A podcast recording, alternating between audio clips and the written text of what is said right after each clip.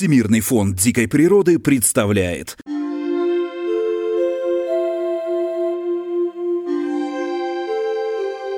Всем привет! Вы слушаете подкаст Всемирного фонда дикой природы «Как я встретил белого медведя». Меня по-прежнему зовут Дмитрий Рябов, и в ВВФ России я все так же занимаюсь коммуникациями наших арктических проектов.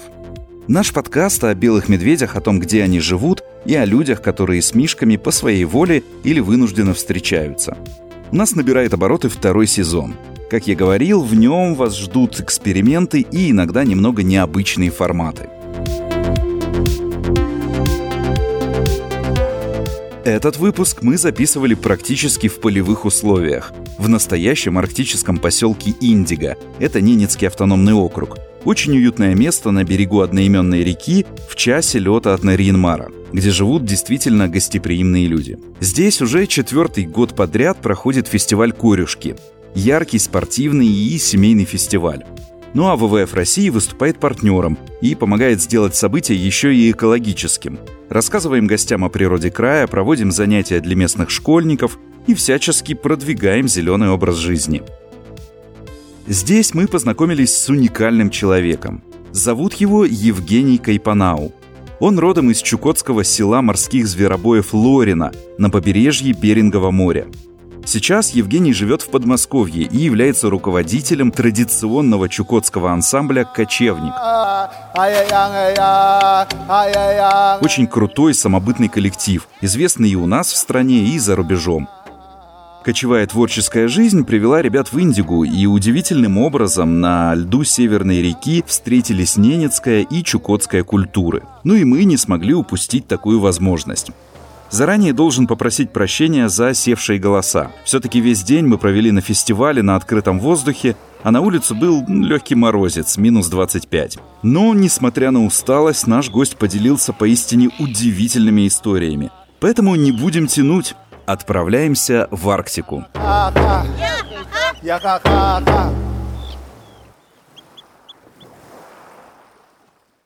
Что делать, если встретил белого медведя? незаметно куда-нибудь убежать, пока он не увидел.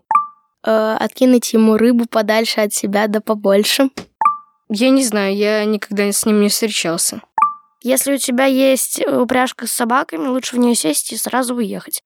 Прыскать на него антимедвежьим средством. Нельзя, во-первых, бежать. Он за тобой, он точно тебя догонит. Думаю, желательно скрыться в снеге. Мы всегда начинаем с вопроса «Как ты впервые встретил белого медведя. Помнишь ли этот момент? Да, хорошо помню. Ехал на собачьей упряжке. В третьем классе у меня своя упряжка уже была. Так я рос без мамы, без папы.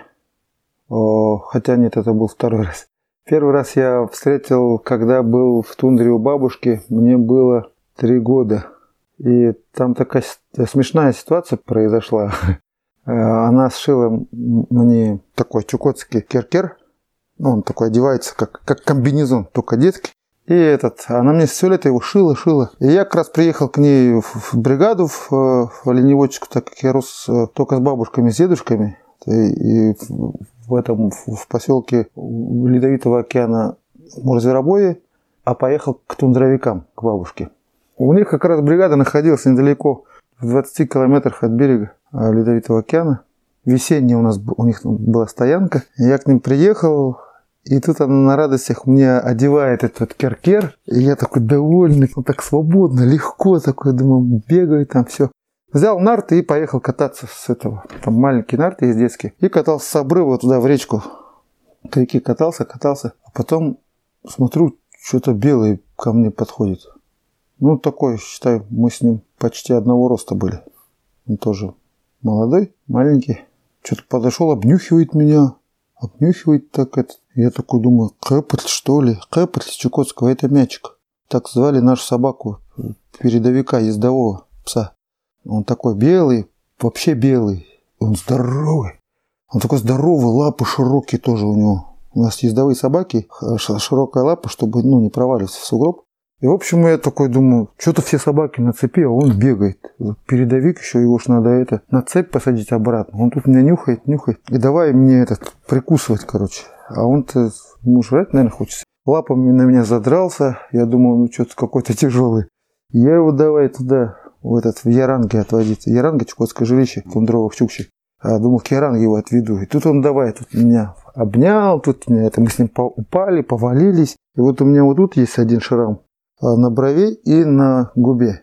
Вот все, мне кровь течет, думаю, как, ну, поцарапал меня где-то клыком, где-то когтем, в общем. А мы с ним этот и, э, курукаемся, боремся, боремся, боремся, боремся. И когда я уже оказался на нем, я ему все лапы зажал и смотрю, у него очень большой нос. Ему что-то не похоже на мою собаку. Пришел где-то, увидел это, на обрыве, что я внизу там, там пятно такое кровавое от меня. Он вверх выстреливает дробовиком, на куропатку собирался идти. Выстреливает вверх дробовиком, и тот, как маслом намазанный из-под меня, в, в этот, вылетает и убегает, бежит. Я дед, зачем ты, зачем ты? Его надо на цепь посадить. Почему все собаки? Ну это несправедливо. Все изовые собаки на цепях, а он почему свободно бегает? Так нельзя, давай его этот догоним.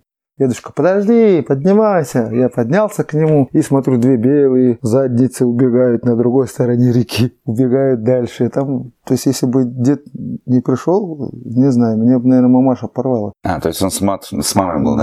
Да, медведица большая с, с медвежонком пошла. И И это тебе было три года. да, да, да. И я такой деду говорю, а мы на Чукотском же с ним говорили, а, а кто это? Он говорит, это, это теперь твой брат, твой уже кровный брат. Почему-то, что ты его победил, я видел все своими глазами. Твой тотем, твой дух, все. Я думаю, ну, классно. Но я пока не понимал, что вот такой тотем, что такое дух, там не дух. А Умхы, с чукотского правильно говорится, умхы, это в переводе белый медведь. Сказать на чукотском бурый медведь будет звучать кейган. Ну, в общем, ладно. Э, я такой думаю, ну классно, я медведя победил. Такой иду. А он Весна же, они все с берлог повылазали, ходили, бродили, и идут искали. У нас каждый раз от, от, от яранги, от стойбища, нет, там несколько яранг стоит, и постоянно от стойбища у нас кладут одну из туш оленях, ну, волкам, там, кому-нибудь, чтобы собак не трогали. То волки сейчас собак сдирают цепи и съедают их. Ну, там они ж теплые, кровь-то еще это свежая. А там что мерзлятина-то грызть? Если не собак не получается, грызут э, оленям, которые для них как дань. А они там, оказывается, мамаша там пировала пока, а этот пока там со мной боролся, для этого наелся, потом пришел ко мне бороться. Вот. И как бы это олень тоже отвлек, и дедушка пришел. В общем, я захожу в Ярангу, бабушка видит это, этот ужас. У нас такие, такие, ну, загугли детская чукотская одежда. А, такой комбез полностью меховой, и на, на капюшоне ушки, оленя, олененка маленькие ушки. То есть одного уха нет, другой просто порвано свисает, а капюшон порван, коготь прошел. Хулянка сзади тоже, как будто вот так меня обняли э, спереди и вот так вот спину разорвали. Она в таком ужасе была. У нас же не принято повышать голос на детей.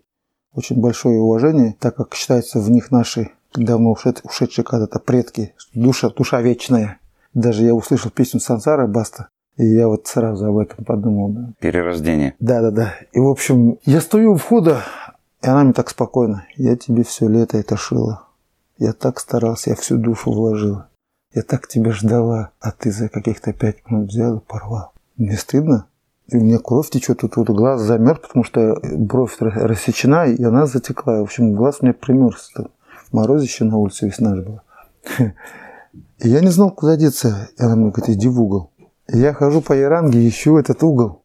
Дедушка такой переждал момент, пока она успокоится, потому что он знает, что если бабушка говорит спокойно, низкий такой у нее тон, и она смотрит серьезно, это она в ярости, в мощной ярости.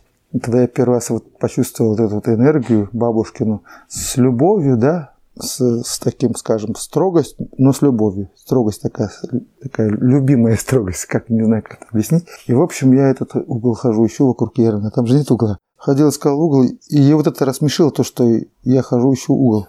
Дед смотрит, что она уже спокойная, начал рассказывать ей эту историю. Теперь он умка, она говорит, он теперь умка. У меня просто, когда приехал, они не знали, как меня назвать. То ли оленем молоком, то что я не, долго не мог потемнеть. Я с поселка приехал. А там же снежный рефлекс, это солнце, быстро темнеешь. И, в общем, как-то хотели назвать и, и думали все, как назвать. А я у нее был, ну вот я утром приехал, а вечером все это порвал. И, в общем, они этот... Он говорит, это все, это умка, все. И, в общем, вот, вот его тотем теперь. Вот, и она тут тогда уже спокойно, ой, ну иди ко мне, мой белый медведь, иди ко мне, мой маленький белый мишка. Все, замиловала, зацеловала. Кровь просто протерла, ну, смыла. Я потом думал, что ты глаз, что ли, проткнули, или что. Просто затекло же, я не мог открыть вообще. Это мне не видел одним глазом. Слушай, ну это звучит как, э, ну такая удивительная история, знаешь, киношная немножко даже. Человеку с материка вообще тяжело это даже представить. Вот как бы ты описал вообще, каково это жить бок о бок с белыми медведями? Ты же наверняка их встречал множество ну, раз. как бок о бок? У нас в поселке в Нешкане ты из Нешкана сам? Я, я в Нешкане. Я родился в Лорине, в Тихом океане, угу. а вырос в Нешкане. Нишкан – национальное чукотское село в Чукотском автономном округе. Расположено на косе, отделяющей Лагунун из Кампельгын от Чукотского моря, транспортная связь осуществляется морским путем и вертолетом. Село находится в зоне сейсмической активности, периодически фиксируются землетрясения небольшой магнитуды. Основное занятие местных жителей – оленеводство, рыболовство, морской зверобойный промысел. Село славится традициями разведения ездовых собак. И у нас там постоянно ходят медведи по поселку. Мне вот всегда спрашивают люди, городские там или у вас какие поселки это, домашние животные бегают? Я говорю, белые медведи. Ну, собаки все на цепи, а по поселку бегают белые медведи. Что это за... Ну, у нас же коров нет, свиней нет. Вот у нас вот и барашков нет, вот, вот коз нет. Вот белые медведи. Да ладно, ты что, что, шутишь? Да, так и есть. Даже у нас есть специальная медвежья сковородка. Мы каждый раз, когда новый завоз, мы идем в магазин, покупаем сковородку. У нас форточка открыта, сугроб, вот он, пол окна замел, форточка открыта. Запахи идут, они каждый раз свою морду туда суют. И эта сковородка рядом висит с этой форточкой, чтобы бам, треснул его, он ушел. Пришел опять, уже, а в магазине уже покупаешь новую, потому что это уже вот так вот, уже можно пальцами вот так вот выгибать было. Уже она не звучала никак, поэтому я всегда бегал в магазин за новой сковородкой медвежьей. Звучит красиво, но с точки зрения безопасности ни разу никаких Охотники таких у нас случаев. В есть. Если вдруг что-то произошло, с форточки кричат э, соседние, так до охотников доходит. Но в принципе у нас в поселке в, каждой, в каждом доме, ну частные такие дома тоже, вот как здесь, э, есть охотники с ружьями. Просто выходят на улицу, можно вверх бахнул, бахнул. Потому что бывает они... Вот единственное животное, кто есть на севере, есть человека белый медведь. Часто были случаи, выпивший человек там ушел, там, или в пурге не дошел. Много случаев было, что нападают. И когда такое случается, конечно, ну это редко бывает, но случается, тогда участковый приезжает к какому-то из охотников, с этим протокол или что там у него. Ну, что вот это было действительно. Едут в тот район поселка, где он сейчас ходит, выстреливают вверх, если не убегает, то уже на поражение.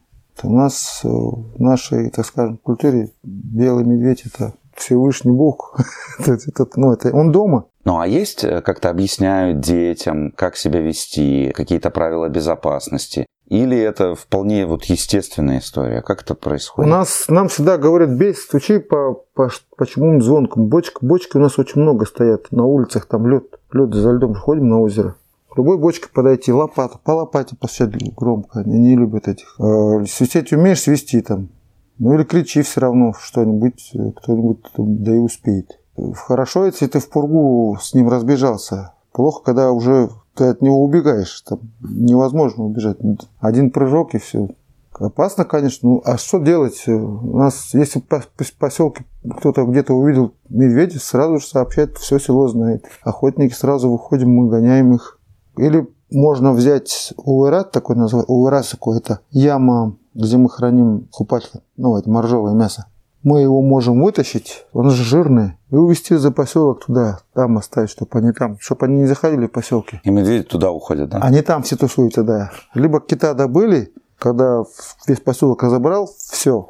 Ну там практически, -то, что там, кости осталось, что было. Знаем, что вот можно уложить его там, они уже обгладывают ну, в 15-20 километрах от поселка там.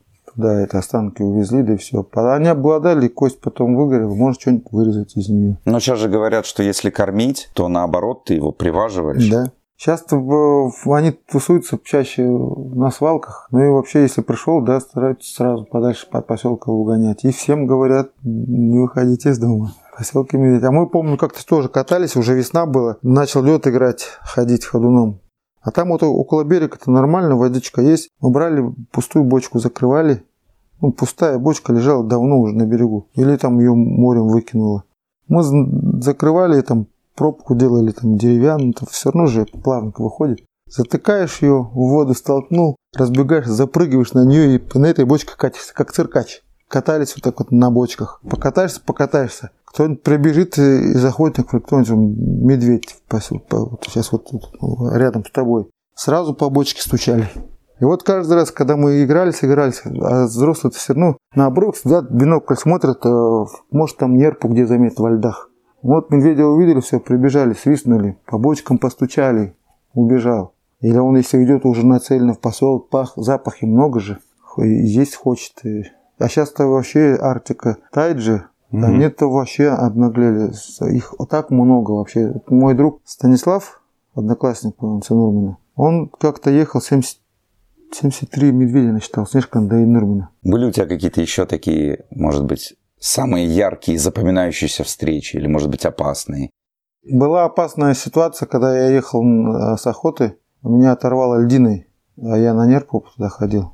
Оторвало льдиной, и я уплыл в океан.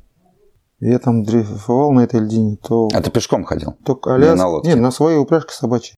Почти километр на километр лед оторвало, и я вот туда-сюда, то на Врангеле, то на Аляску. Вот так вот меня течением таскал и таскал. Меня искали, конечно же, но все это время было, была мощная пурга. Я вот питался нерпами, то что все разделал, она замерзла, вот струганин поел, собак даже кормил. И я спал, делал себе свою берлогу, спал в, в льдине. Собак всю ночь менял, чтобы они не примерзали. Менял местами. Этих на улице, других, чтобы не затекали, затаскивал. Так я выживал. Сколько ты провел? И я где-то около сколько, ну, почти, почти пять дней. Я вот ездил на дискотеку, у нас дом тогда рухнул, ой, дом культуры рухнул, этот пол провалился. Угу. У нас уже танцы все убрали, танцев не будет. И я вот, считай, с третьего класса каждый раз ездил до пятого класса, пока нам не разрешили делать дискотеку в, этом, в школе, в спортзале.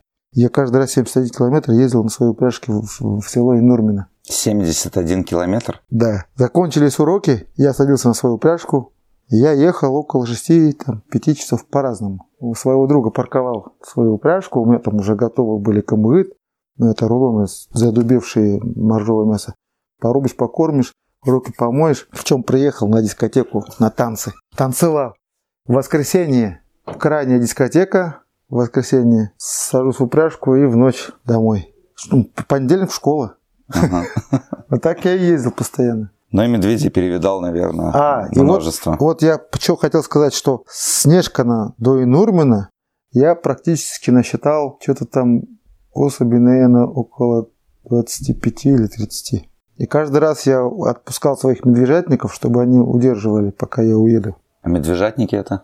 Специально обычные собаки, которые держат медведя, никуда его не дают ему уйти пока ты не придешь или пока ты недалеко не уедешь. А медведь реально боится собак? Ну, не то чтобы он боится. Ему что, один удар, у него полхребта нету. Просто они его бегают вокруг него. Отвлекают? Пугают. Да, они его, он там пытается как-то чего-то сделать, конечно. Ну, там его измотают немножко, а потом за мной бегут. Так я постоянно делал. Я их даже обратно в упряжку не ставил. Ну, мало ли вдруг опять попадет. И так было несколько раз, конечно.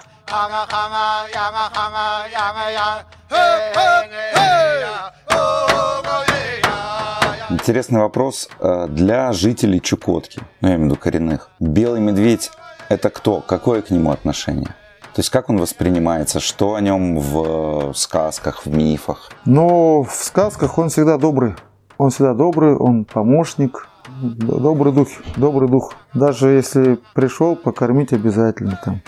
У нас еще, когда сгущенка-то этот, банку откроешь ему, прям на снег она. Ну что, у нас застыла, он ее стлокал, слезал, съел и все. Очень часто такие вот моменты есть, когда ты можешь покормить чем-то вот так вот, чтобы он ушел потом. Ну, знаешь, у нас считается, как будто он приходит, ходит, дань собирает такой, знаешь, вот вы живете на моей территории, вы меня должны кормить туда-сюда. Медведь, ты говоришь, это высшее божество? Он царь? Он кто?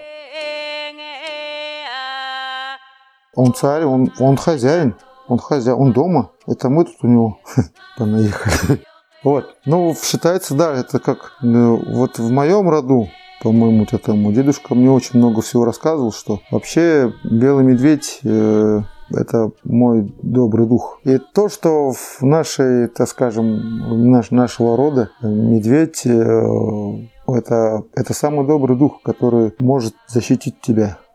Даже если тебе там будет плохо там, или что-то у тебя будет болеть как-то чего-то. Будет рядом, если ходить, ну, считается, как будто бы он исцеляет тебя, что ли, своей энергией, если рядом около дома твоего ходит, ходит. А как это вяжется с тем, что чукчи при этом охотятся на белых медведей? Но охотились. Сейчас понятно, что это запрещено законом, но тем не менее, то есть в традиции есть отношение к медведю как к духу, доброму другу, помощнику, и при этом ты выходишь в тундру и его убиваешь. У нас же китов тоже считается как мать, как отец пришедший к нам, отдавший свою плоть. Проводит обряд благодарения, задабривает его, чтобы его душа ушла спокойно, чтобы она потом переродилась в, в новом теле. Э, ну, а есть-то нам надо ради еды. Сейчас-то уже больше этого не, ну, никто не делает. Почему? Потому что, ну, во-первых, закон такой, да, во-вторых, ну, это ж хищник. И mm-hmm. мясо его очень долго варится. Но это редко бывает, что такое, что его убивают. Редко бывает. В советское время там, может, еще было много, там, шкуры куда-то продавали, там, еще чего-то, да. Ну, больше, я скажу, больше, наверное, истребляли ради денег, как коммерция была. Мясо сами съесть, шкуру, а что с ней? Штаны сшил, да. Кому-то там, кому-то понравилось, купили. Вот мы сейчас находимся да, в Ненецком округе, но я понимаю, у Чукчей тот же принцип. Не брать больше от природы, чем нужно. А так всегда было. Это всегда это закон. Если ты его чтишь, то у тебя будет всегда еда, не переживай. Не надо больше бить. Почему? Она, во-первых, может пропасть. Если ты будешь больше бить, чем надо, то ну, у тебя потом может больше и не быть вообще этого. И у нас же не растет картошка, морковка, вот эти все, все привозное же, но больше есть-то нечего. Нам, когда спрашивают, китов, моржей не жалко вам убивать? Ну, у меня такой встречный вопрос вот городским людям, да, свинину, говядину, там, э, баранину лошадину, вот как лошадятину. Конину. Конину, вот. И тут встречный вопрос, все хотят есть, все, это нормально. Главное у нас всегда, чтобы он ушел чистым, ушел спокойным. Кости сжечь, душу провести. Это специальный обряд, да? Да. И это когда каждого медведя убивали раньше, по, проводился по, обряд? Поили, да, поили водичкой, лили на ножки, на угу. его тело и на чукотском языке говорили Спасибо, что ты пришел к нам. Если бы ты не пришел, мы, может быть, и не выжили без тебя. Благодарят, провожают душу, а потом приступают к разделке. И кости сжигают, да? Считается, что если где-то будет поломанная кость валяться где-нибудь там, не знаю, в закромах, ну кто-то поел и выкинул, да, то есть ну, у нас такого никогда не было и нет, просто всегда предупреждают с малого сжигать, сжигать, сжигать, каждую кость сжигать. Чтобы он потом там, в том, на том свете, пока его душа не нашла новое тело, чтобы он там был целый. Ну, как считается, чтобы он цел. Покойника кладут, ну, человек умер, кладут в гроб, ломают его винтовку, ломают его гарпун, нож, аркан режут, там обувь всю. Сшили ему эту национальную одежду и всю тут же на нем режут, чтобы она там была у него как тоже нирванная. Угу. Также и с э, любой туши оленя, медведя. Ну, это больше, больше это к оленям относится, к китам, моржам. И считается, что вот она, он, там он будет целый, и он тут, когда найдет дух, это тело, он не будет хромать, у него будут все кости на месте, он будет здоровый, он будет, ну, он полноценный медведь будет. Вот сейчас вы самый, ну, один из самых известных чукотских национальных традиционных ансамблей. Расскажи, как «Белый медведь» представлен в песнях, в танцах, как вы о нем рассказываете через свое творчество?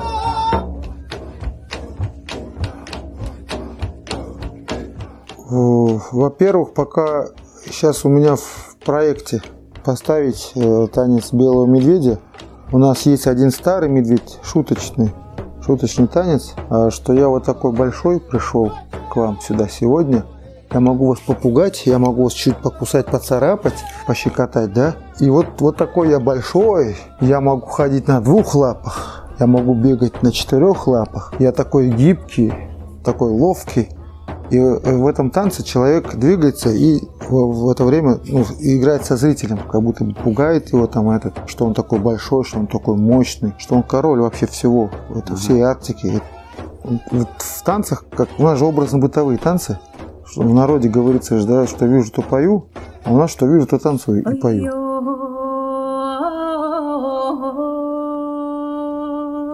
И вот сейчас у меня в голове еще одна задумка сделать игры или бои белых медведей там за территорию, там, да, поставить такой танец, чтобы прям людям донести, что, что ты хочешь показать, какое животное. И я у себя в ансамбле иногда провожу такие актерское мастерство. Изобрази волка. Кто-то бегает, ищет, там что-то смотрит, нюхает, там, да, или выть начинает. Без звука объясни. Просто покажи там, со звуком. Но ты мне как бы ты в меня это покажи, медведя покажи белого. Там начинает либо там косолапить, идти на тебя, там, да, отпускаться на четыре лапы, вставать на дыбы, там, или этот землю швырять по сторонам, показывать, что он угрожает, там, да, и, там, и порычать, там, И вот я хочу, у меня в проекте сейчас поставить такой танец, э, чтобы это людям показать именно белых медведей. Ну а в целом вот в культуре, э, то есть медведь тоже, его много изображают? У меня резьба, вот у меня белый медведь. Я сам вырезал, я их часто рисую тоже. И у нас, когда режут по кости, по моржовому клыку, гравируют либо барельеф, либо рельефные изображения, всегда медведь присутствует. Всегда. Либо он находится на моржа, сверху там моржа придавил за голову, схватил его там, да, либо он там крадется к нерпе, его всегда показывают, что, ну, это как, у нас считается, как будто бы если не изображено что-то на традиционном а, каком-нибудь моржовом клыке там или а, детали какой-то, если там нет медведя белого, ну, это считается, ну, ну, не с Чукотки прям это все это пришло. Обязательно он должен быть. Всегда его где-то либо лапку его обозначат, либо морду, либо просто какой-то силуэт его покажут. Но он всегда стараются его изображать.